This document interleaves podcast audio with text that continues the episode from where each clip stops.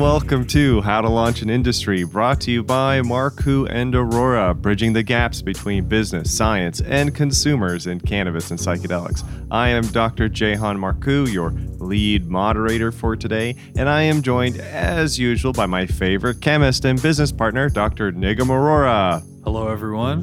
Hello, Nigam. Welcome back. Also joining us again is Dr. Jackie Von Salm, co founder and chief scientific officer of Psilera. Hello, Jackie. Hello. Well, listener, we have another great show for you today. First up, we're going to play a game, testing your knowledge about cannabis sustainability, its environmental impact, and potential solutions. Uh, for our second segment, we'll discuss an uh, article published in Forbes on reciprocity and sustainability and other cool issues facing psychedelics. Our third section, featuring a peer-reviewed article, will discuss the serotonin theory of depression, often referred to as the chemical imbalance theory, and some researchers think that theory is imbalanced and in need of treatment to fix it. Okay, we'll be right back in 30 seconds with today's game.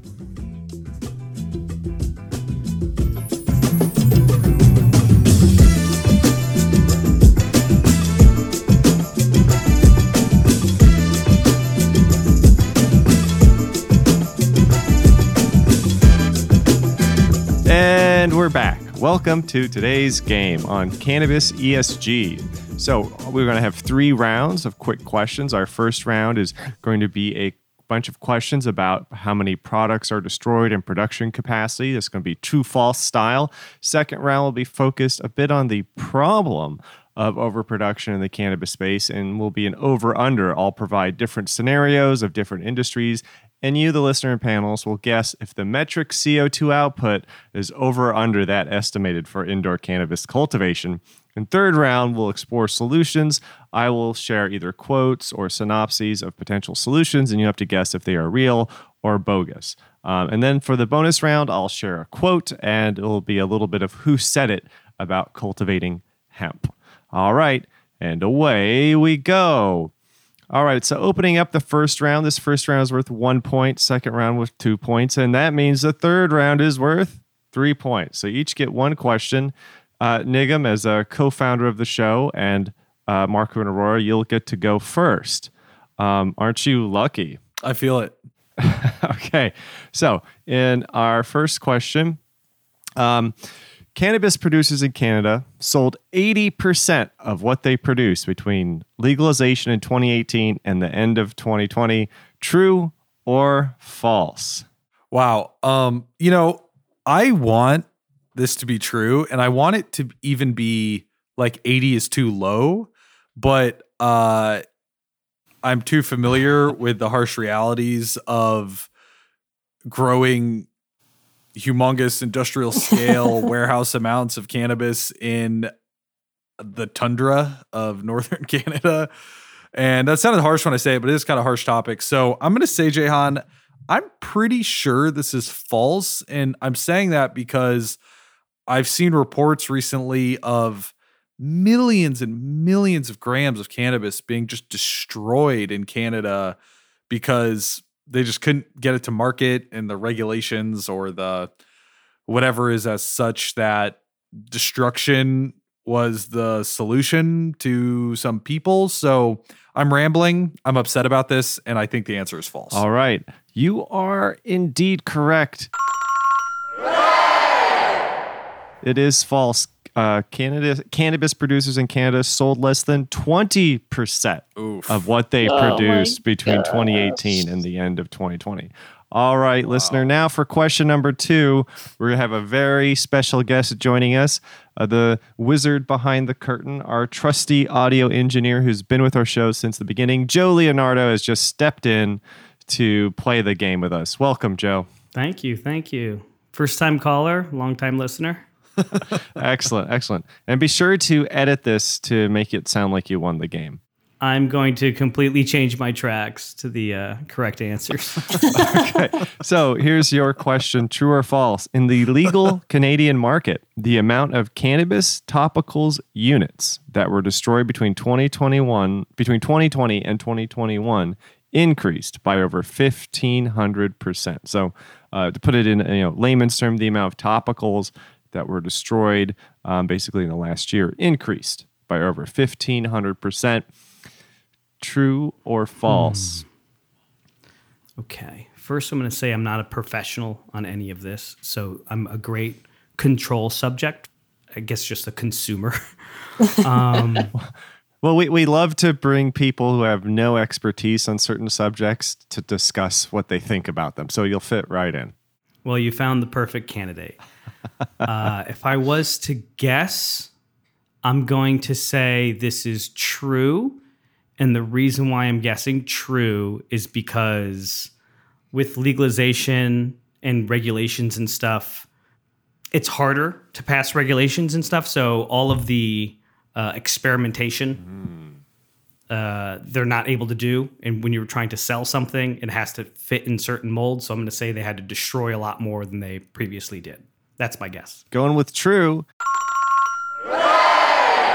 And this is indeed true, according to a report put out by MJ Biz Daily that looked at the data and numbers available by Health Canada. Good job. That was a great assessment. okay. 15, I think it was actually 15, 1580, 1,580% increase or something like that over the last year in the number of topical units destroyed, just going bad, not sold. It may also have been a result of, you know, legalization starting in Canada was a big deal because it was like nationwide, but they actually had very limited products to start. Like at some point, it wasn't like in like California where topicals, edibles, you know, uh, vape pens, inhalers, everything was legal on day one. It wasn't like that on the federal level in Canada. So this stat might be because more products were able to hit the shelf in 2020, maybe. Anyways, good job, Joe. Note for later, Joe. Insert applause for yourself. Yeah, nice. yes. Uh, and like standing ovation. All right, Jackie, you're up. Here is your question true or false? Since 2018, almost 900 million grams of unpackaged dried cannabis has been destroyed by Canadian licensed producers because of overproduction and quality issues. The weight is approximate to 650 Toyota Prius cars. So, since 2018, almost 900 million grams of unpackaged dried cannabis has been destroyed by Canadian licensed producers because of overproduction and quality issues, a weight approximately equal to 650 Toyota Prius cars. That's a big number. Nine, 900 million grams is a it's an obscene amount of dried cannabis. Um, my my sentiment is usually in line with Nigam's with a lot of these things that so much more of this is destroyed than I'd ever like to probably admit. I saw it even when I was in the industry years ago and I I don't want it to be that big of a number though, so this is purely an emotional response. I think I'm just going to say false because I just don't really want that to be true. Um, so that's going to be my my guess right now. Well, sometimes the truth hurts. This Yeah. So this is absolutely true. Sorry, Jackie. Good guess though. I wouldn't Oh, want it to be true that a, that you know you picture a pile of cannabis, picture a pile of 650 Toyota Prius cars.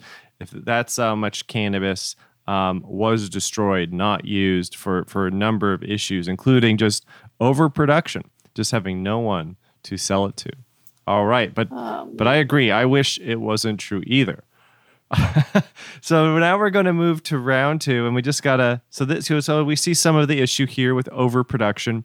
Now we're going to talk about kind of the problem with that in terms of greenhouse gas emissions. But don't worry, the last segment we're going to go over some solutions to produce and use cannabis in an environmentally friendly way. So, Nigam, you're up next, and this next round, round two, ding ding, is over or under. So send a true false. I'll just be asking you to fill in the blank. Is it over or under? So coming straight down the pipe to you, uh, no pun intended about cannabis there.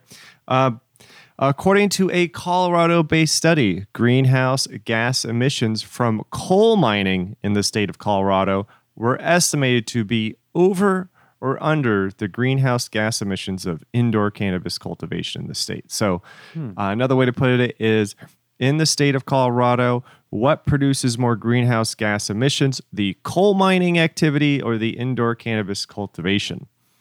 So I don't know much about coal mining, uh, but I know a lot about cannabis, and I've heard these reports that in the state of Colorado, I think it's like cannabis is like top three energy consumers. Because also in Colorado in the summertime, it's like scorching hot. In the wintertime, it's ice cold. I mean, it also, all of these places, Canada, Colorado, Massachusetts, Florida, none of these places are Northern California. None of these places are optimal for just growing cannabis with, uh, you know, low environmental impact uh, so far as energy input and output. So I'm going to go ahead and say I I believe that. I believe that cannabis creates more emissions than coal mining. So, you would say that um, greenhouse gas emissions from coal mining are under that of indoor cannabis, correct? I I would say I will bet my 2 points on it. You get two points. That is indeed correct. In a study comparing uh, different industries in Colorado, coal mining was estimated to produce um, uh, greenhouse gases that were under the level of indoor cannabis. All right. Good job there, buddy.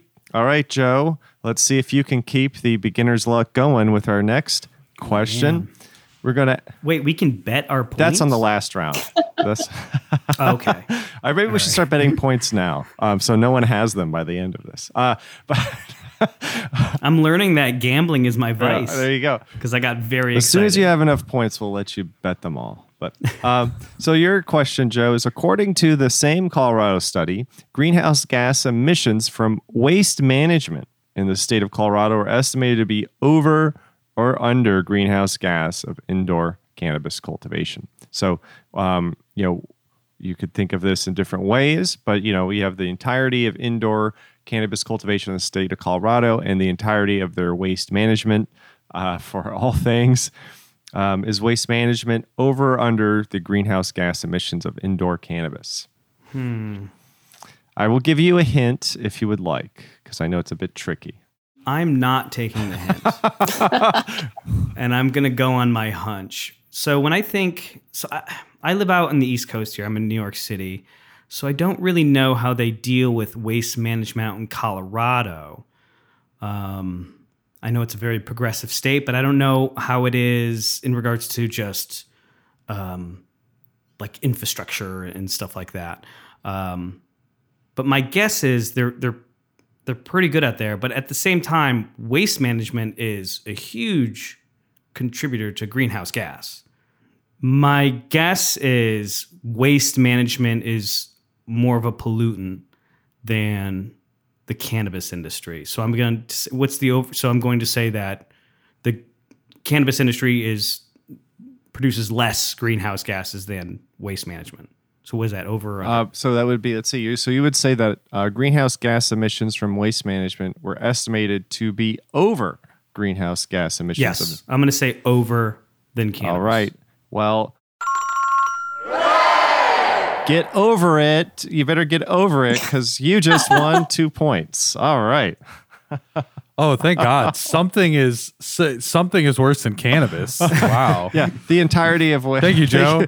yeah, so just Yeah. just remember that the next time you buy cannabis, you're not as bad as an entire state's like waste system. So speaking of um, smaller amounts of cannabis, Jackie, I don't know what's happening with my random question selection, but you're getting, I think, the tougher questions. um, so throughout, uh, so the most thorough report quantifying greenhouse gas emissions from indoor cannabis is by this author with the last name Mill. It's a it's by now it's a fairly popular study, but it's the study that stated um, that growing one kilogram of cannabis indoors releases 4,600 kilograms of carbon dioxide, which is over or under more or less than the CO2 produced from driving a passenger vehicle for six months or 5,700 miles. So, is producing one kilogram of cannabis indoors. Uh, does that release um, uh, more carbon dioxide or less carbon dioxide than a passenger car vehicle being driven for six months? So this time I'm going to go against cannabis, like I should have probably done last time to get my point. And or the industry, I should say, not cannabis, the plant. Obviously, that it's not the plant's fault. It's not its fault. It's being Um, grown indoors. it's- It's, those are regu- It's, Right. it's required Yeah. by regulation. and after being part of the Florida indoor growing situations and the amount of energy and everything else that that entails, it's, I'm going to say that the amount cannabis produces is over the amount produced from driving a passenger vehicle. All right. Well, I I hope for anyone driving this will understand that that is indeed true. Uh, one kilogram of cannabis is All over. right. If you've drove the car for a year, they would actually be about even. One kilogram of cannabis uh, produced indoors and driving a car for a year would actually be about equivalent in their CO2 emission. All right, everyone is doing well. It's a close heat, so we're going to go right into our third round really quick here. We're going to talk about solutions. We've been talking about problems, but what good are problems without solutions? So, Nigam, you are up first. So, the first, uh, and this is either real or bogus, true or false. So, uh, New York Senator uh, Michelle Hinchey is sponsoring the legalization, uh, sponsoring um, the legislation, which would require cannabis shops to apply a $1 deposit for any marijuana product sold in single use plastic containers and also reimburse consumers for that fee if they return the container. So, is this a real or bogus solution? Is this a true? Is this a made up solution? That uh, Senator Michelle Hinchey is sponsoring legislation which would require cannabis shops to apply a dollar deposit for any marijuana product sold in single use plastic containers, even if that is required by regulation to put the product in a single use plastic container, and also reimburse consumers for that fee if they return the container. Wow, I have so much to say on this topic that we don't have time for. Like, oh my god, I could talk about it forever. So, um, I'm gonna just try to answer the question. Uh, sure, yeah, I believe that's true. Um, but I think there are bigger problems at play. So, uh, props on politician like considering environmentalism in a way, but a dollar per eighth container is not going to solve this problem. There, we need to go uh, deeper uh, into why are we even packaging it in this way, and this goes way beyond cannabis. So like the the societal addiction to single use everything is an issue, and in cannabis, it also is an issue, and it also is bad. But anyways, I I think this is probably true. So, this is indeed a real solution that's being proposed is simply, uh, you know, hey, we've required all these cannabis operators to package their products in a certain way. Let's charge them a dollar to do that. Um, so, yes, this is a real solution to uh, being proposed right now in New York. All right, Joe, um, you're up next and we got a fun one for you. So this is about the U.S. Department of Energy. Do you think this is real, or do you think this is bogus? That the U.S. Department of Energy, the DOE, is sponsoring a project to develop hemp fiber insulation that's designed to be better for the environment and public health than conventional insulation preparations are. Um, so is the, is the DOE just handing out money for people to develop hemp fiber insulation? Um, this sounds real. Um, and that's kind of what I've been going on this whole time. And it's been working well for me. So I'm going to go with that this is true. Fun fact, you know, it was originally Steve Bannon who wanted to build the wall separating, um, you know, uh, the United States from Mexico out of hemp bricks to keep out uh, marijuana from coming into the country. Uh, look it up; it's a real thing. So yeah, so this comes partially from that that the DOE has given out lots of money for people to develop hempcrete 3D printing as well as hemp fiber insulation. So good job, Joe! Wow, you are you're you're killing it in your first first time here. I'd I'd use it in my house. Yeah.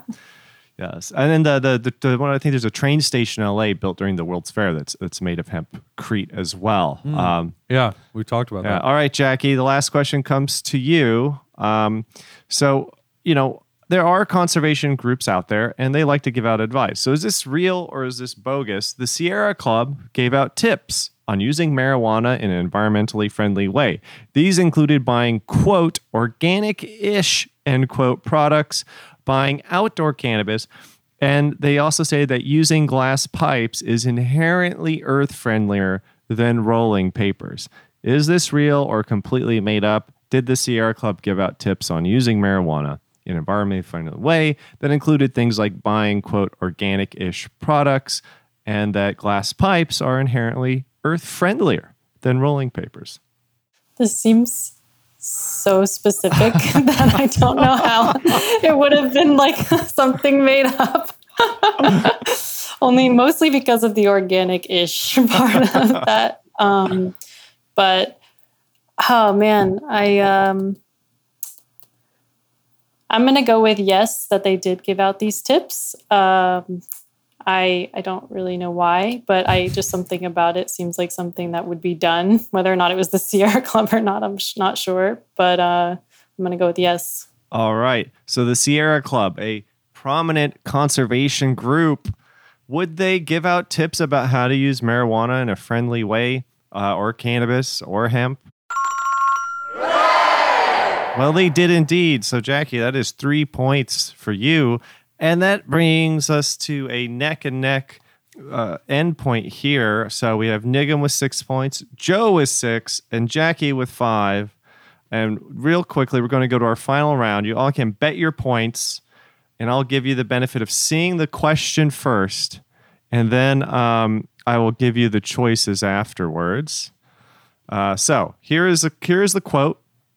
The quote is Growing hemp as nature designed it is vital to our urgent need to reduce greenhouse gases and ensure the survival of the planet.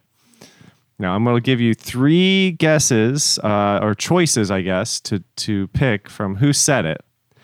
Um, and I'll, I guess I'll give those to you first. So, your choices are Mitch McConnell, Mr. Hemp Farm Bill himself. You know, he was a big proponent of making sure that people could sell uh, derived cannabinoids, uh, completely unregulated, and anyone could grow hemp. Um, big proponent of that farm bill. Also, Jack Herer, cannabis activist, um, author, or Patrick Kennedy. You know, I think he's a co-founder of the Sensible Approaches to Marijuana and a number of other credible organizations and things he has said about cannabis. Um, so uh, I'll give you a second if you want to bet points. Uh, you, you don't have to but it might give you an edge. Um, so we'll go, you know, let's keep the order, I guess. Nigam, how many points uh, are you willing to bet from your big six? Gosh, I uh I don't know. I'm gonna bet. I'm gonna bet. I'm gonna abstain. I'm gonna bet zero. You're gonna bet zero. All right. Yeah, I'm. yeah, I'm, I'm abstaining from this political one. All right, Joe. Joe, would you before you give your answer, do you want to bet some points? You have six, six whole points. I'm miming pushing all my chips onto the table. Okay. Okay. All I'm going all in. Joe's going big. All right. Jackie. Oh man. Well, if Joe wins, I don't have a chance either way if he goes all in.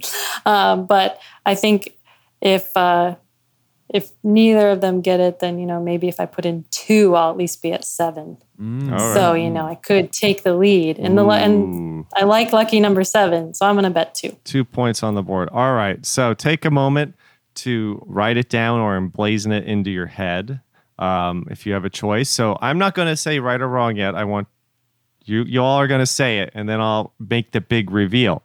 So again, the quote is Growing hemp as nature designed it is vital to our urgent need to reduce greenhouse gases and ensure the survival of our planet. Was it Senator Mitch McConnell, Mr. Hemp Farm Bill himself? Jack Herer, uh, cannabis historian, author, activist, or Patrick Kennedy.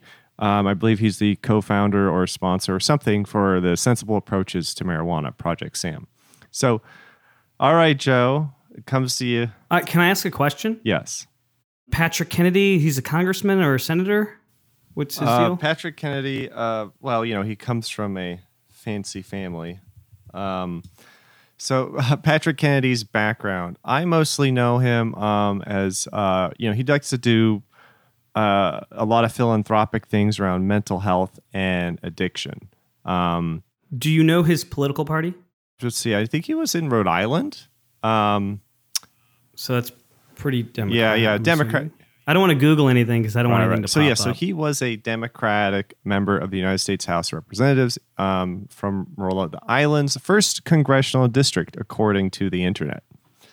Um, he's become a big advocate for a stronger mental health care system in the United States as well. Uh, now, Jack Herer, we, is he from the West Coast or is he from the East That's a good question. Um, I know he is from the United States. Um, so uh, here's here's my my mindset behind this. So if uh, Patrick Kennedy's in Rhode Island, if anything's going to be grown naturally, it's not going to happen in Rhode Island for cannabis. It's going to happen out west. Obviously, I'm just crossing off Mitch McConnell because that doesn't sound like something Mitch McConnell would say. But I feel like an East Coaster who has who grew up in harsh winters and is talking about an industry wouldn't say, "Hey, let's only grow it naturally." So my guess is Jack. all right, you're going with Jack. Jack was also born in Buffalo, New York, but we're not going to let that dissuade you. All right, well, there we go. Never mind. But I'm going with Jack. You're going with Jack. I think I just I love how strategic you are about your decision making in this game. Yeah, Joe's going hard on this game. Yeah. Um, so I I'm gonna also go with Jack Herer. Um, my reasoning being specifically the statement of as nature designed it. So Mm. that's um, my my choice is Jack. All right. So the quote, growing hemp as nature designed it is vital to our urgent need to reduce greenhouse gases and ensure the survival of our planet. This is nowhere close to anything that Senator Mitch McConnell has ever said. Neither is anything ever like this come out of the mouth of Patrick Kennedy, to my knowledge. Oh, I'm about to lose a game. So that means that Jack Herer, author of The Emperor Wears No Clothes, as well as has a few uh, cannabis varieties named after him, um, uh, the late author Jack Herer did indeed say this, along with some cool things, which means Joe, coming Oh, straight out of left field, killing wins with a commanding 12 points. I played this game like Moneyball. yeah. Nice. Well done, Jackie. Second place, not bad. You were you were trailing there, and Nigam, much like uh, the filibuster backfiring, abstaining, um, did not roll out in your favor. You you were shooting, you were uh, going for hundred percent here. Somewhere in the you know 650 Priuses of weed uh, and the and the you know a year's worth of car emissions on a on a kilogram, and I just. I think I was just too disappointed to continue, you know.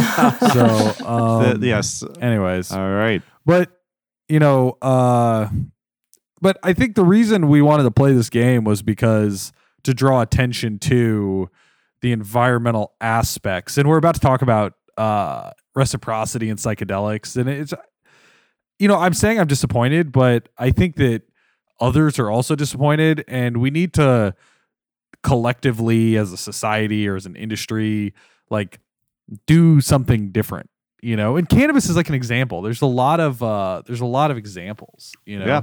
um And Yeah. so i'm happy to lose as long as i can say that into the mic you know that's what it I was a wanted say. beautiful concession So. speech. Thank you, Dr. Arora. yeah.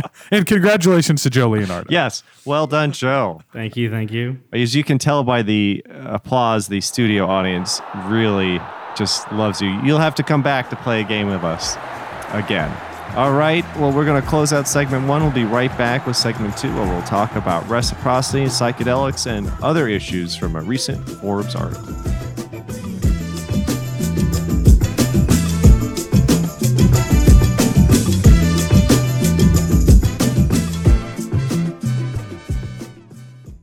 Hi, I'm Adriana Kertzer from Plant Medicine Law Group, a psychedelics and cannabis law firm active in New York, California, and Oregon.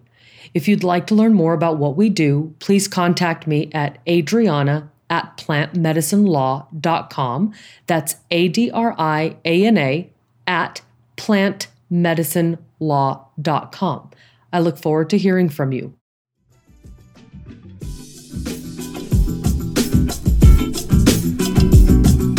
And we're back. Now it's time to peruse the popular literature exploring business and politics with a dash of science. Welcome to the non peer reviewed portion of the show, and away we go.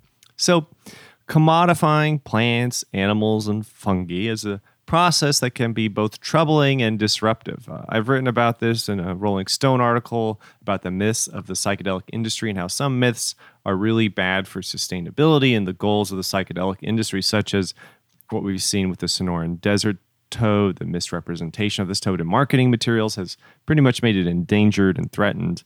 Um, but there's a newly launched indigenous led nonprofit organization that wants to help strengthen indigenous communities' efforts to preserve their traditional medicines, including things like ayahuasca, toad, iboga, peyote, mushrooms, um, their access to which is being increasingly threatened by climate change, commercialization, overharvesting, and cultural appropriation. This nonprofit is seeking to raise money to support numerous indigenous led projects and protect certain medicines. So, an organization like this brings to mind all the challenges facing cultures, society, vulnerable populations, and, and you know, as psychedelics spread across the globe. Um, you know, like food coloring dropped into a glass of, of water, psychedelics are just sort of spreading, taking over. And sometimes the message and the quality of these products, I think, is getting a bit dilute. But to start the discussion, um, we'll begin with this article published in Forbes. The article by Amanda Siebert is about a new fund to support indigenous led psychedelics projects. You know, Nigam, uh, we conduct due diligence uh, projects and assess companies. We look at product pipelines in the space. I was kind of hoping you could put on your assessor hat and tell us what you learned about this Indigenous Medicine Conservation Fund and how it might help with business. Um, are there any tricky politics, but I'd love just to get, you know, sort of a high level view from you about what is this Indigenous Medicine Conservation Fund. This is a, you know, fund. It's a it's a pool of money, and they're applying this money to different projects.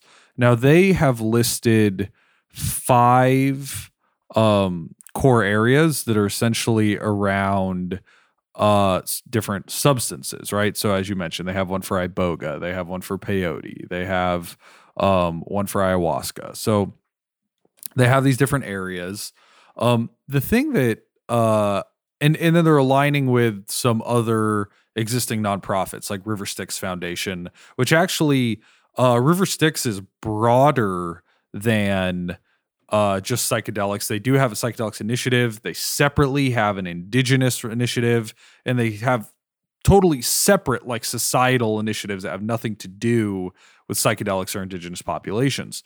Um, so, so that's a little bit um, on the background. What I want to highlight and something that I believe is really important is that there's this whole uh, concept. So reciprocity in itself is just like any field, any concept, it can be misunderstood, it can be manipulated. So we see this with science, all of us sitting here are scientists. We see it with science all the time. People making a false claim, people, you know, bending uh, a real scientific claim to their own advantage when it doesn't really fit, right? So I think an important part of this whole field of reciprocity with indigenous populations and in the psychedelics field is um, what's being called out in this article is that it should not be transactional. And then we have a supplemental article uh, that we'll post from uh, Etheridge Foundation, uh, which actually is a sponsor of the show. And um, they're talking about this thing, right relationship. And when you talk about right relationship, there's a lot of details. So there's, um, you know, uh, there's solidarity as a component, there's benefit sharing as a component. There's all these like smaller components that can that that go into reciprocity or giving back as a whole, but they need to be considered. Like so for example, you can have solidarity with indigenous populations and say, you know, I understand and I feel what you're going through, and that's solidarity.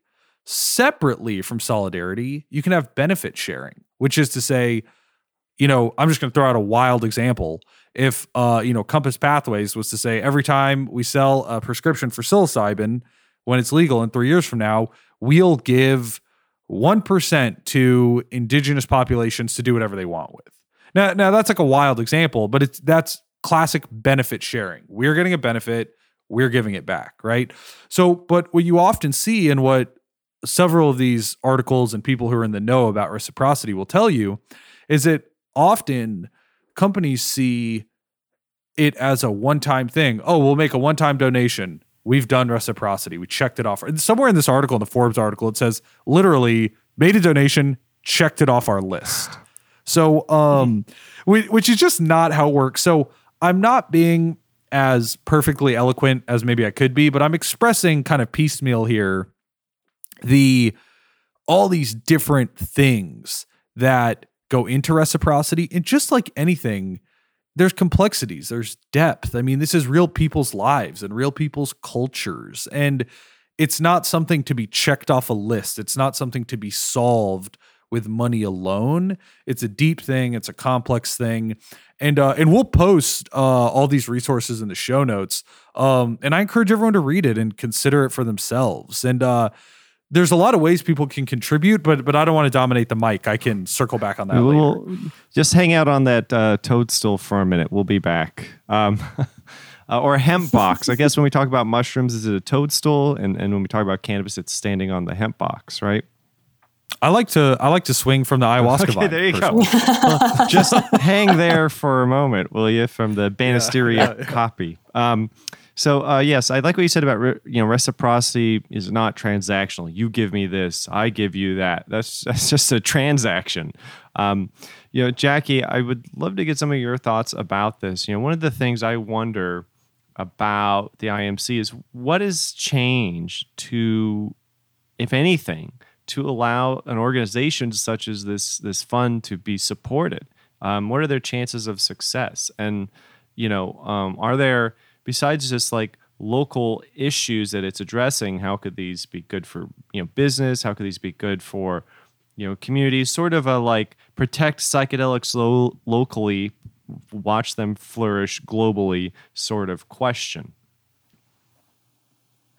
Yeah, so I I have a lot of things that pop up for me whenever I read these articles. Um, the first one being that I'm a white privileged female growing up in a first world country. So I really have no concept of exactly what a lot of the other indigenous and others around the world would be going through when they're looking at these things. Um, so I get asked this question a lot, even at conferences, when I give talks, that sort of thing, about, well, how is it that companies can even be started and be working on anything that would even be close without giving back? And um, I usually always ask the person when they ask me that because 99% of the time, the person asking me that is another white privileged person from a first world country.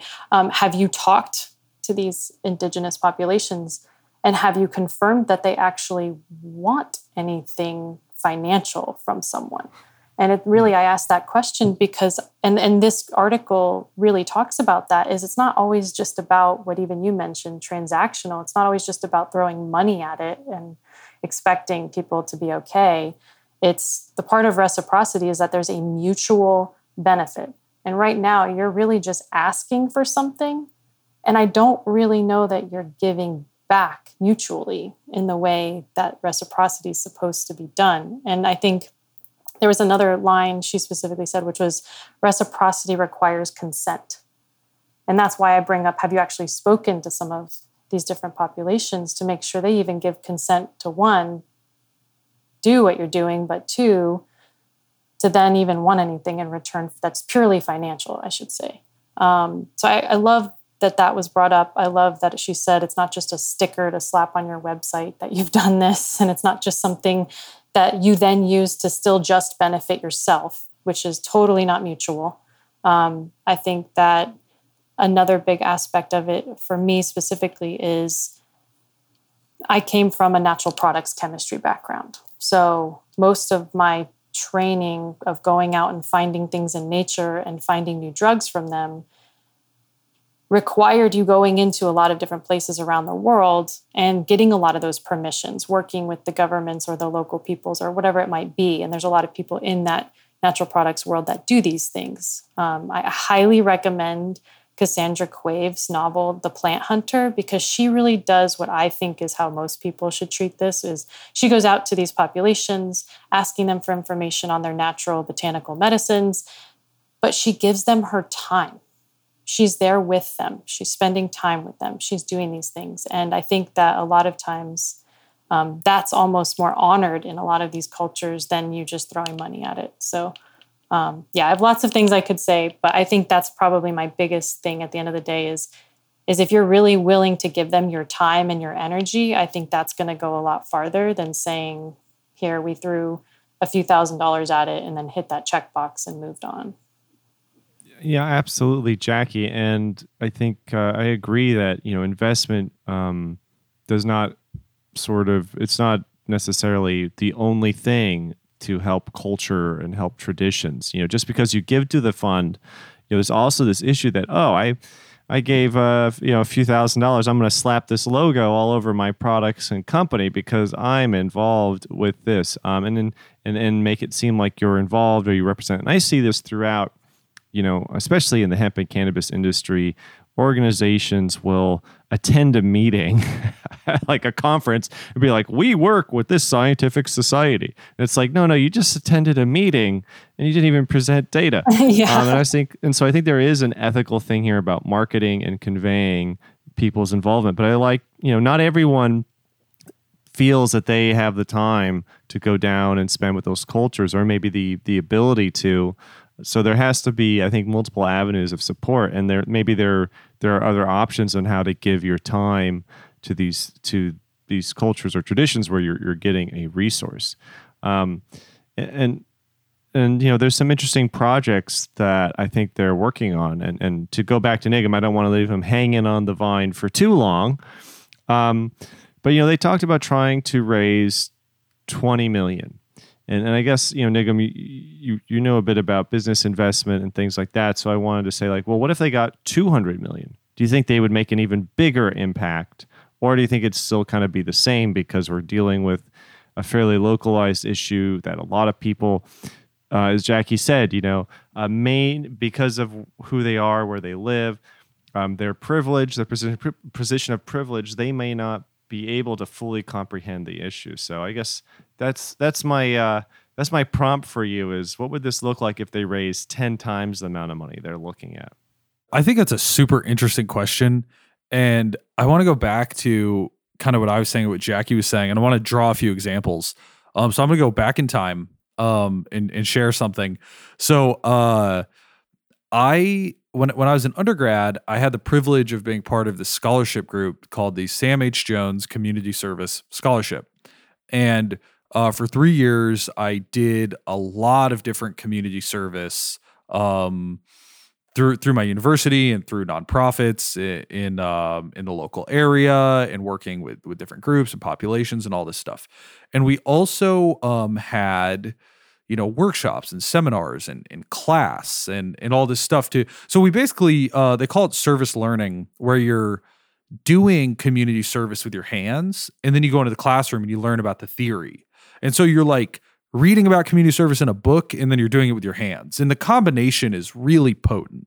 So one of the big things that we learned that jackie was already saying that the article's already saying is that you have to listen to the community. It's super simple. You cannot push money. You cannot push, like they're saying they, in this Forbes article, they transplanted 200 peyote buttons. Great. And I don't know if somebody asked them to do that or not. I don't know who made that call. Hopefully, River Styx knows that and they believe in it. But, anyways, back to my story and trying to be concise.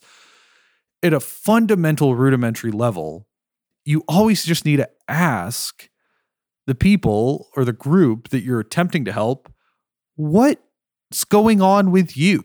What do you need? What do you want? And they use the word i thought it was interesting they use the word consent. It was either sutton king or the other woman who they mentioned used the word consent. And that's fairly straightforward. I, I think that's easy to understand. The big example I want to shout out about this uh, that I learned about when I was going through the service learning in undergrad is that um, there was this thing in the I believe it was the 80s that there was some natural disasters in Haiti and there was a big push I believe during the Reagan era to oh my god children in Haiti are impoverished and they don't have clothes they don't have shirts let's do a big charitable drive from America to save the population of Haiti and make sure they have clothes. And, you know, the Fed was behind this and they said, and they had this big drive, this big effort. So all of a sudden, there are like literal shiploads of cotton t shirts showing up in Haiti. Now, it turns out Haiti didn't ask for this.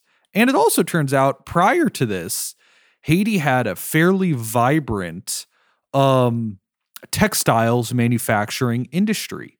And sure, whatever hurricane or whatever happened, yeah, their industry was down for a little bit. Yes, there were people who didn't have a shirt that day, but Haitians were not asking America to send them shiploads of free shirts. Now, what ended up happening is there was so much free clothing just got sent over. A lot of these textile manufacturers just went out of business because nobody's buying their textiles because, hey, I have literally a shipload of free clothes and another shipload and another shipload. So, Jahan, I'm telling this story because back to your question. What if there was $200 million for indigenous reciprocity? On one hand, awesome, great. On the other hand, what is the bandwidth and the capability to interact with people on the ground in it in these indigenous populations and ask them, what do you need? What do you desire?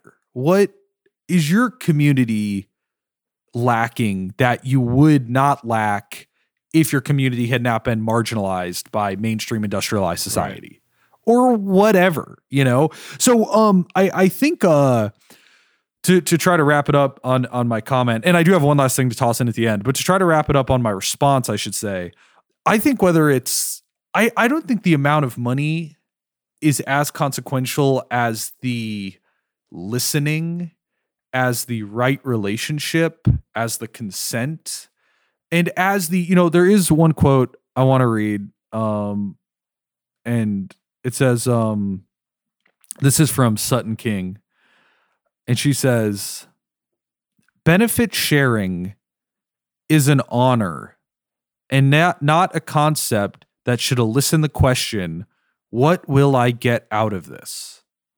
So it's a dollar, it's a hundred dollars, it's two hundred million dollars. It's not about the money and it's not about Forbes and it's not about any of that. It's about the, this this benefit sharing and this caring and this listening. And it's it's about it's community. Community. That's what I say. It's about people, however different they are, just listening to each other and just seeking to understand on a human communal basis who are you? What are you? What do you want? What do you need? Um last thing i want to shout out uh we'll post a link for this. We're going to post a bunch of links for this reciprocity topic but um there's this other thing that the forbes article call, calls out etheridge foundation calls out. There's this thing called um grow medicine and people can contribute directly to some of these causes. And I think uh, we can hope there's some credibility based on these organizations shouting them out. Um, I also want to just shout out because uh, it hasn't come up in the conversation uh, to Chacruna. Chacruna is an awesome organization, uh, and they do a lot of work on the ground uh, with the populations.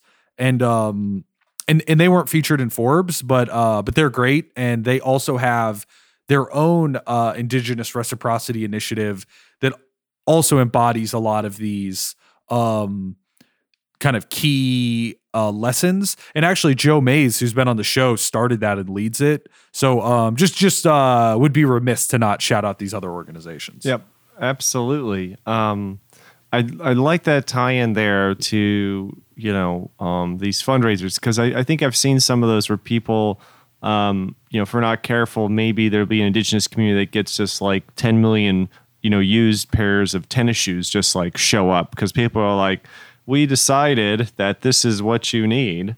Um, so I, yeah, and, and I can imagine that with technology or other things, like when most of these communities, you know, I could imagine may want a certain level of conservation of their lands, uh, ecological protections, um, and, and many things that will sustain their way of life or even improve it. So I think you can only really find out what those nuances are uh, by talking with them because maybe you're like, oh, we'll just conserve some land for you. Here, it's in the desert. Actually, we live in the rainforest. You know, there could be like so many, um, you know, issues like that. So we are winding down on time for segment two. Uh, you know, Jackie, uh, I'd like to, you know, if you had any closing thoughts you'd like to share, respond to Nigam's comments about, um, you know, Chacruna and these programs and how they're good. Perhaps you have a different opinion. no, I I do have just like a quick thing I can add. One of the things was I think everything you were getting to Nigam was there is a quote from the the Etheridge um, paper or article uh, was it's beyond bartering and towards sincere relationality.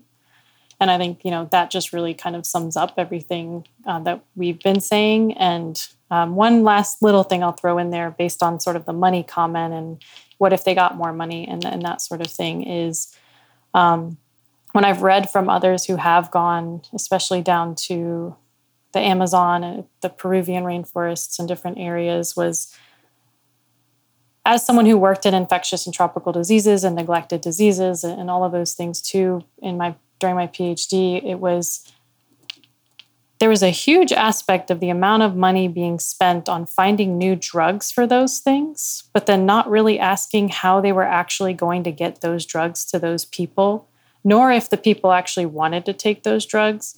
And also, a lot of the time, some of those diseases could just be fixed with something as simple as making sure they boil their water.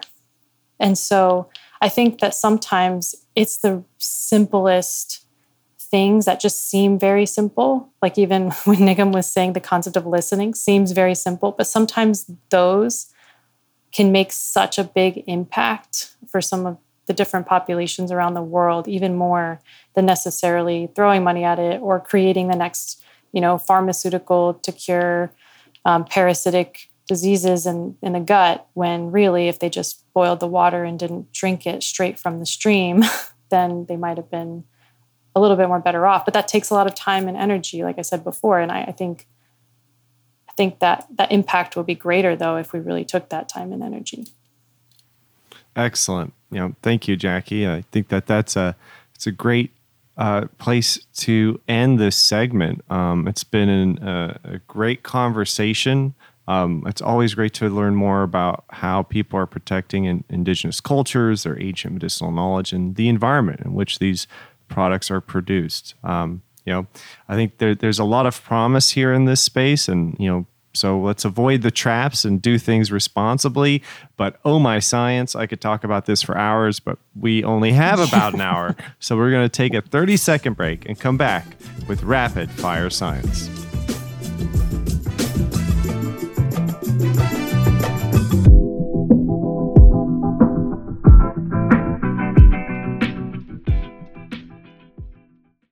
Hello, this is Jahan Marcu. If you're looking for life sciences consulting in cannabis and psychedelics, look no further than Marcu and Arora.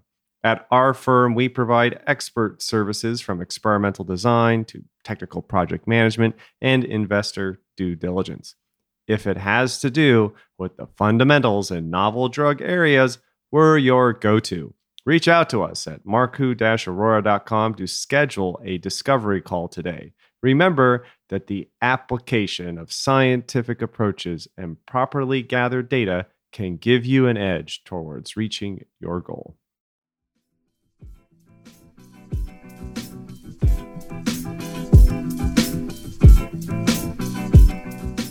And we're back. Now it's time for the peer reviewed portion of the show, and away we go antidepressants, in particular uh, SSRIs, selective serotonin reuptake inhibitors, um, may be treating a hypothetical condition, according to research. And what I mean by hypothetical condition is that it may be treating uh, something known as a quote chemical imbalance. Um, and uh, this comes from a carefully crafted uh, hypothesis uh, by the originators in the 1960s. Actually, a very, very short article. It's not actually a research article per se with data. It's just you know sort of a, a little opinion piece, and basically has been used to launch this hypothesis of chemical imbalance or uh, decrease in serotonin as being an underlying cause of depression. And this th- hypothesis um, has been criticized as being, you know, significantly flawed, inadequate um, by U.S. psychiatrists since at least 2003. Yet, antidepressant prescriptions are as high as they've ever been, and drug companies are still doing research on these compounds. Most people struggling with depression don't see a psychiatrist. Nearly 80% of antidepressant prescriptions come from primary care doctors, and studies suggest that therapy can be just as effective as medication over the long term for treating depression, but therapy is expensive and often not covered by insurance. So, for many people struggling with depression, things like SSRIs or antidepressant medication may be the only option. So, attempting to put this issue at rest uh, by analyzing available clinical data, a recent article synthesized and evaluated the evidence on whether depression is associated with lower serotonin concentration or activity in a systematic umbrella review. Um, and, and the article, to start a discussion um, about this subject, is entitled The Serotonin Theory of Depression A Systematic Umbrella Review of the Evidence, published in Molecular Psychiatry in 2022. The lead author's uh, last name, I believe, is Moncrieff, is how you say that. Uh, but the authors conclude that the main areas of serotonin research provide no consistent evidence of there being an association between serotonin and depression, bombshell, and no support for the, the hypothesis that depression is caused by lower serotonin activity or concentration, since there is some evidence that um, long-term antidepressant use reduces serotonin concentration. So, so how do drug treatments for depression work? Uh, you know, the, they're sort of these mystical mechanisms, and we all deserve a fuller picture about the risks associated with any treatment for depression. So, um, you know, how did the authors reach their conclusion? Um, well, luckily, we have some smart people here to help us, um, help us with our little knowledge adventure. Now, keep your ears in this podcast at all times, as Captain Dr. Arora is going to take us to cruising altitude and then walk about your mind once he is done talking. But, Nigam, you're my numbers guy. I wanted, I was wondering if you could give us a little bit about the size and scope of the study like, what do they do? Why do we care? We, we, we know the punchline, right? We know that they they found this very, um, you know, this thing, um, you know, about chemical imbalances. But there's this whole issue like chemical imbalances can it really be measured as a symbol of improvement because we all have to understand the human brain first. So, um, you know, I guess I just wanted to kind of get a sense of what did they do here? What were some of the numbers? What did they kind of look at to, to, to set up this conclusion? Totally. Also, uh, I'll take that captain doctor title. That's awesome. it's only when you're piloting the conversation, or an, or another yes. craft.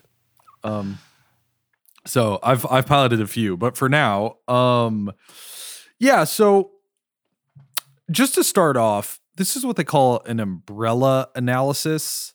So it's kind of cool, or excuse me, an umbrella review.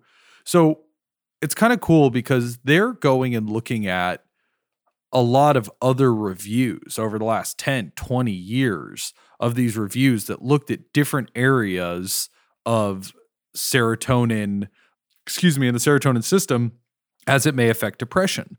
So they were looking at, as Jahan mentioned, uh, they identified over 800 articles that may apply. Now, they removed some duplicates, so they got down to 360.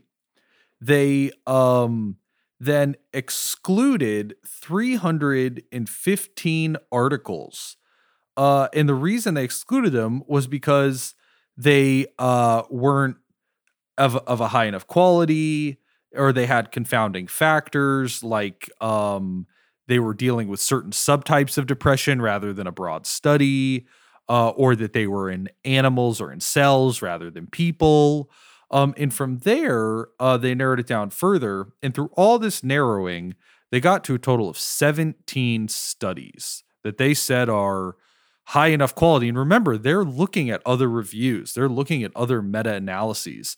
So um Jahan always calls me the number guy, numbers guy. So what's great about this is that in the studies that they were looking at, um, individual studies have 10,000 participants or a thousand participants. So if it's like genetics, you get these larger amounts. Um, but even in studies with like individuals, I mean, it's a it's over a thousand in a lot of these papers. So as a numbers guy, I have nothing bad to say about about the numbers. And then the other thing that I want to shout out, just um, as Jahan's asking me to give this high level intro, is that I thought it was really great that they actually broke it down into several key areas. I think it was five. And excuse my slow pace. This PDF, uh, this is one of those PDFs where you got to flip it uh, from left to right and right to left a lot as you're uh, as you're reading it. But I want to rattle off these because because there's a lot of charts. Um, I want to list some of these different areas. So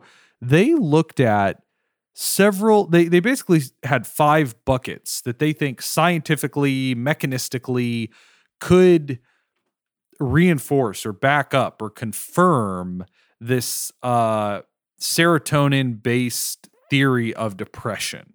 And so they were looking at uh, the levels of serotonin or its uh, metabolite or, or one of its key metabolites. They were looking at the recept the serotonin receptors themselves, primarily 5-HT1A um, in this case, uh, to see if there are any abnormalities there. They were looking at serotonin transporter, which is um, deals with uh, Jahan to speak more to this, but I believe uh, deals in the synapse with this actual. It basically you can have enough serotonin, but it's not being transported effectively. Um, and this is all detailed in the paper we reviewed on the last podcast. Um, and then finally, oh, excuse me, two other ones. They're looking at um, gene stress interaction because there's these theories that if you have like traumatic incident in your childhood or if you're just chronically stressed out it can affect uh, your receptor action. I think that's the basis of it. They're looking at that. And finally they're looking at um, having low levels of i believe it's tryptophan which can impact downstream the levels of serotonin. So long intro here i know but I'm just trying to emphasize they took all these five different theories of why serotonin or lack thereof causes depression in a generic sense. And then they dug in for each one of these theories, all these different meta analysis and, and reviews. And then they ranked all of these on priority of how much do we believe was there bias? How rigorous was their science? And and so as much as I'm never afraid to harp on a paper that I think had low end numbers or they had a bad study design, I think these these researchers did a pretty thorough job. I think really well thought out and well designed review articles are just highly underrated. Like they just this should be a thing all the time because of the amount of data being thrown out there all the time and the amount of information we all have constantly and just really having good reviewers and good people editing and looking through these things and really honing down on what sort of the take home is is is really awesome. Yeah, that's a that's a terrific point, Jack. You know, I, maybe when some people hear, "Oh, this is a review," they think like Siskel and Ebert give this study two thumbs up. You know, uh, when you when you write a review, there are different styles. You know, probably the most common one and this is I don't want to say like the throwaway reviews, but the most fun to write are the narrative reviews, which is you just write whatever you want that's part of your narrative. And I've been invited to do one or two of those about specialized topics because there's not a lot of information there or there's not a lot of high quality information. But one of the things, yeah, that I look for for a good review is that like in this paper it had a figure 1 which shows how they included and excluded studies. So if you wanted to like reproduce it, you could say like, okay, well, I'll use their search terms. I'll see how many studies I find. Maybe you disagree over one or two studies, but there's an actual method, uh, systematic or an umbrella review to help you, you know, reach reach your topic or reach reach your conclusion, um, and and sort of understand it a little bit more. And you know, you know, Jackie, I'm, I'm kind of interested too, since you're you know active in the psychedelic space a little bit about comparing what we know about psychedelics to i mean this is a little bit unfair to the field of antidepressants which contain a wide range of compounds in both field but you know kind of defining a little bit what they do in our brains or bodies. And um, you know we i think having a little bit of neuroscience to guide us about the organ humans have the least experience with using uh, their brain uh, might be helpful here. And kind of just know a little bit more um, about just some basics differences between psychedelics and, and antidepressants. Because i'm sure some people are like well if the antidepressant doesn't work why don't you just try psilocybin or you know? But don't do therapy. Yeah. that takes a long time and you got to like show up and be sober and like focus and do work. But anyway. Right. um, yeah, I I think for um, a review like this really helps emphasize how little we know about not only the human brain but neuropsychiatric disorders, depression, any of these really mental health and mood disorders. You know, more philosophically, I think it comes down to the fact that we still don't even really know what consciousness is or where it's located. But besides that, as a from a serotonin and scientific perspective, I think it just really helps show that we might have these certain outcomes we see from these different drugs that have been in use now for decades, but we still don't really know why or what they're doing. And so I, I think when it comes to psychedelics, that's a really important aspect of psychedelics as well, is that we still don't really understand what they're doing or how, but we do have a few decades of data and, and literature and information as well. It's just now, can we really find reviews like this or, or take in everything we know to date about them and start to really try to understand the differences? So, actually, I, I was listening to one of your previous podcasts on serotonin, and I think it was, was it Sarah? yeah dr sarah jane ward she had such a good explanation of the of SSRIs and MAOIs and sort of how they work and why you know serotonin syndrome's an issue and um, she did a really good overview and so not to like repeat anything she necessarily said but one aspect of a lot of these compounds is when you have certain things affecting serotonin at the same times as other things are affecting serotonin it can really just throw your body out of whack right and so I think that's an important aspect too, is it wasn't as simple as in the 1960s saying, you just need serotonin. And it, it was, we needed a lot more information. And it's, um, it's interesting to also see there's a lot of compounds that act on serotonin receptors. So, you know, you mentioned psychedelics. Um, they do target different serotonin receptors. Um, the triptan drug class, which is a migraine medication, targets specific serotonin receptors as well. Um, if you've ever had to take really strong anti-nausea medications like um, Zofran, which is odinest- odincetrin, odinestrin. I always forget how to pronounce the chemical term, um, but that one also acts at um, 5-HT3, one of the serotonin receptors, specifically helping for anti-nausea. So it's also important to remember that serotonin affects a lot of basic basic physiological functions and other aspects of your body. So I, I really just liked that this review helped remind everyone that there's still a lot of information and work to be done in figuring some of these things out. But so right now it's it's almost like we just have to go with things that are really showing us less toxicity, showing us good safety and tolerability in people, and then going at it with as much information as we can, but we may not necessarily have all of the answers down to the polypharmacology and that chemical level. But the 21st century, I mean, our instrumentation now is way better than it was in the 60s. So if you were going to really start reperforming a lot of these analyses and really assessing, you know, different patients, I would think it would give you a lot more information. Um, I did try to look through their references to find, and maybe I need to dig deeper and go into the wormhole of like the reviews they were reviewing, but I didn't see a lot of references that were prior to 2000. So I'm guessing they're in other reviews that they referenced because I'm just I'm really interested in some of those initial studies done in like the 60s and 70s when we didn't even really know what the different serotonin receptors were during that time. So it's actually hard to even take this is like the data nerd in me a little bit where it's hard to even take some of that stuff into account sometimes when we didn't even really have good identification of some of these things so yeah i, I might need to do some digging in my my spare time Uh, I, I too actually will start reading what references they cited in a paper before I finish an article. um, it is it is a bit of a quality check, but they did they did mention here that um, I think Nigam alluded to it too. Is they had a selection criteria. So some of the stuff they either referenced or included is they tried to keep it more modern. And so if there were like five reviews, they would take the top most recent ones or the five most recent ones. But I think it's always Okay. good to share the That makes sense. those original those original studies. And you know, if you haven't read the catecholamine hypothesis, which is the basis for the chemical imbalance paper, it is really short, surprisingly short, embarrassingly short. And you'd be like, no way, no freaking way did this dictate policy and drug development, and like 80% of the people in the world believe this to be true. No freaking way. Um, like it's it's like a it's like you know something you might turn into like an essay like in college. You might be like, here's an essay on serotonin, and someone's like, this is an essay. This is a law about medicine that everyone will have to interpret.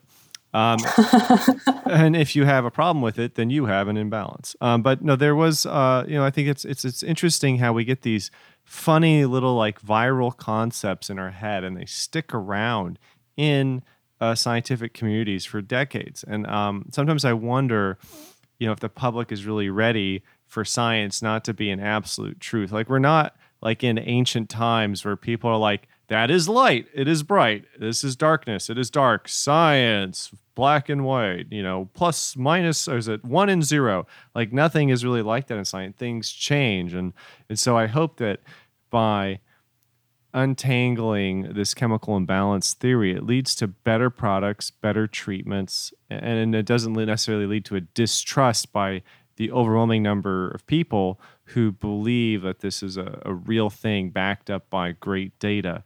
Um, and that's that's you know one of my concerns I think with this is is how how do we move forward? And you know what's interesting is when we talk about the different treatments for depression, like um, you know some people talk about psychedelics. Psychedelics, you know, you don't take every day uh, for an effect, as I understand it. Um, antidepressants people take every day and can't stop taking abruptly. You know, if you're do, con, um, self-administering psilocybin every month and you stop taking it just for six months, you're not going to go through withdrawals, as I understand it. Um, unlike serotonin medications. Um, but Nigam, I want to toss the ball back to your court. Let's see if there's anything you want to comment on here. You know, the ethical issues regarding this information. Um, how how might this affect future research? Um, you know, uh, or you know, what what was anything else that surprised you about um, this article? As as tempted as I am to like say a lot of specifics, uh, I'm gonna keep it kind of broad. And I know we're running low on HLI time too, so um, I want to read a quote uh, from the discussion section, and then I want to say some high level things. So I'm gonna read this quote. The general public widely believes that depression has been convincingly demonstrated to be the result of serotonin or other chemical abnormalities. And this belief shapes how people understand their moods, leading to a pessimistic outlook on the outcome of depression and negative expectancies about the possibility of self regulation of mood. Okay, I'm going to read a little more. The idea that depression is a result of a chemical imbalance also influences decisions about whether to take or continue antidepressant medication and may discourage people from discontinuing treatment, possibly leading to lifelong dependence on these drugs. That sounds like a serious ethical issue right there.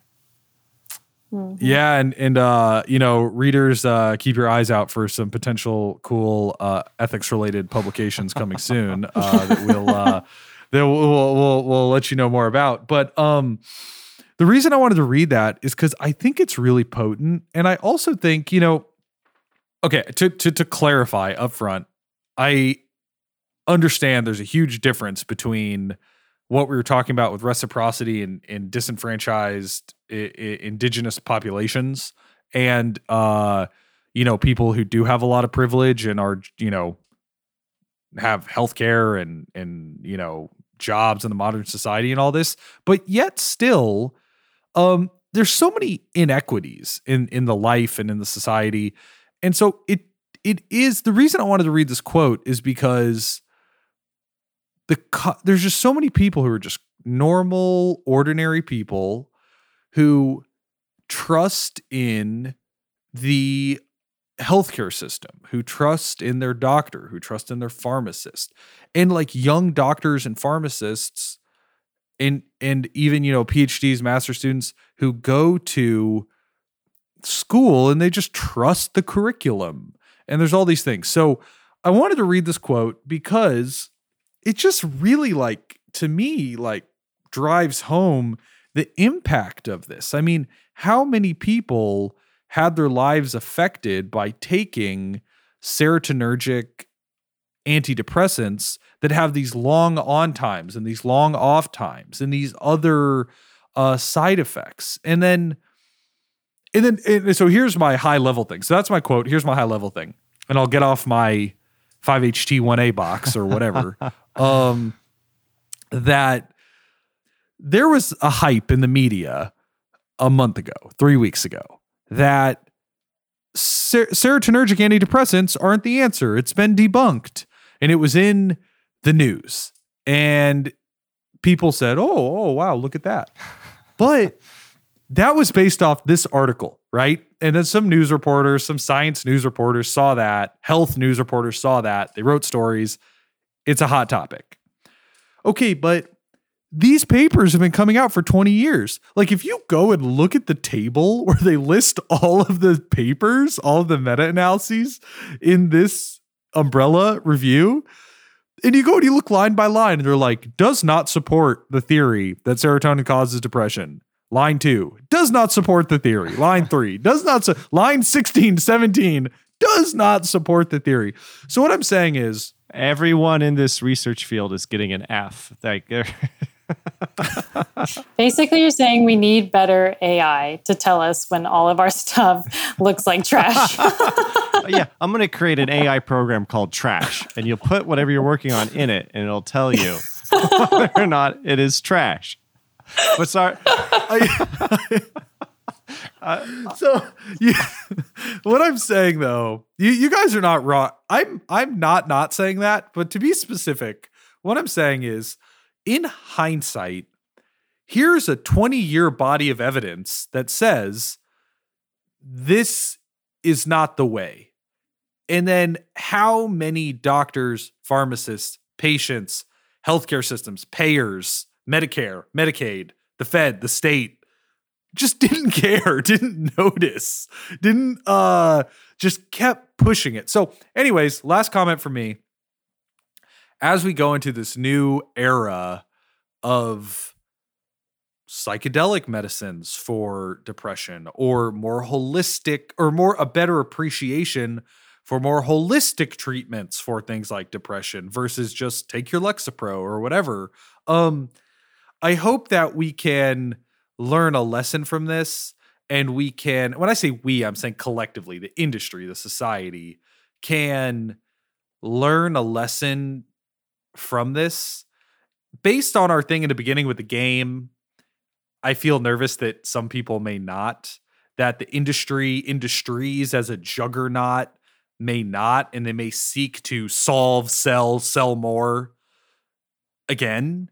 But here's a big red flag and we're talking about it and we're trying to help you know people notice it and care so Yeah. Yeah, absolutely. And I think it's so important to discuss these issues, especially when there is scientific information that may change how we think about things. Because when we look at that, like most people think that medications from the that are FDA approved are free from life altering adverse reactions. And that's simply not true. You know, the FDA makes an informed decision. They help us understand what those life changing effects can be. and um, you know serious problems can be missed for years, especially if they're subtle or could be attributed to the condition you know the, the drug treats. So there are there are a lot of issues here in in this research. And I think that we have to not necessarily point fingers at the FDA because sometimes researchers just make up data. And so we, there's no like evidence of fraud here like there is with the amyloid beta theory, which I know we're, we're going towards the end of the show, introducing new topics is taboo. But, you know, um, I don't know if any of you have had time to read this other storm happening right about this time is that the researchers who are famous got like billions of dollars in funding over the years to study amyloid beta and Alzheimer's just kept using like photoshopping the same figures in papers. And like it turns out that all this is sure there's am like what do we know after all their billions of dollars? That amyloid beta does indeed exist in the brain. And you know, but I think this is similar to how we approach other neurocognitive issues. Is like we look for these single markers to tell us everything. Is it over? Is it under? Is that good? Is that bad? Is is and I doesn't even think we have the resources resources or ability to say what is normal. And and that's something like for years people I've been talking with people about developing an endocannabinoid diagnostic test for like your endocannabinoids, like your endogenous cannabinoids. And everyone were like, what's a normal profile look like? I'm like, nobody knows. We need to do that. And they're like, I don't want to do that. Like, just tell us what to look for. So we, you know, and, and I think that, that that we have to maybe go back to the basics a little bit with things like serotonin and, you know, and definitely, definitely, I think a lot of people's brains – um, have imbalances, but maybe not from serotonin. But I think there seems to be something going around uh, these days affecting people's brains a lot. I think it's the television. I think television is probably the drug that everyone's addicted to. Who knows? But podcast, podcast cure television use disorder. I don't know if you knew that. This uh That is thi- not a this medical podcast- opinion. This does not come constitute medical Oh, advice it- or opinion, and you should consult with your general practitioner. Maybe we should change the name of the podcast to uh, how, how to how to find an antidote or how to read how to read an umbrella review. I don't know. I'm being harsh, but no, I think it's you know. important to to take these reviews in context, and it must. And as you said, it's shocking because they go line by line, um, sort of describing like, nope, nope, and and it, and it had to come to that for people to um, really. I think hopefully this will get more traction and more people will talk about it. And so, um, just know that the chemical imbalance theory is imbalanced and does not have great data to support it um, upon review. I think it's important to remember that for all, I mean, especially just scientists in general. I mean, it's, I sort of mentioned this a lot in the past, but into others, it's one, we don't really have anything we sign ethically to get a PhD in any kind of natural science. So, from like an mm-hmm. ethics perspective, I think that we're really lacking on what our certifications are as just being a PhD in insert random natural science degree here. So, I think that from an ethics perspective, that's one way that we could really work on some of these things. But also, it's it's also a matter of people stepping back and really looking at their field regularly and recognizing that the mm. point of science is to move forward, not to have so much ego and get so attached to your research that you refuse to ever p- pretend might, there might be something wrong. We have to play with those things in science all the time. Otherwise, it just becomes business.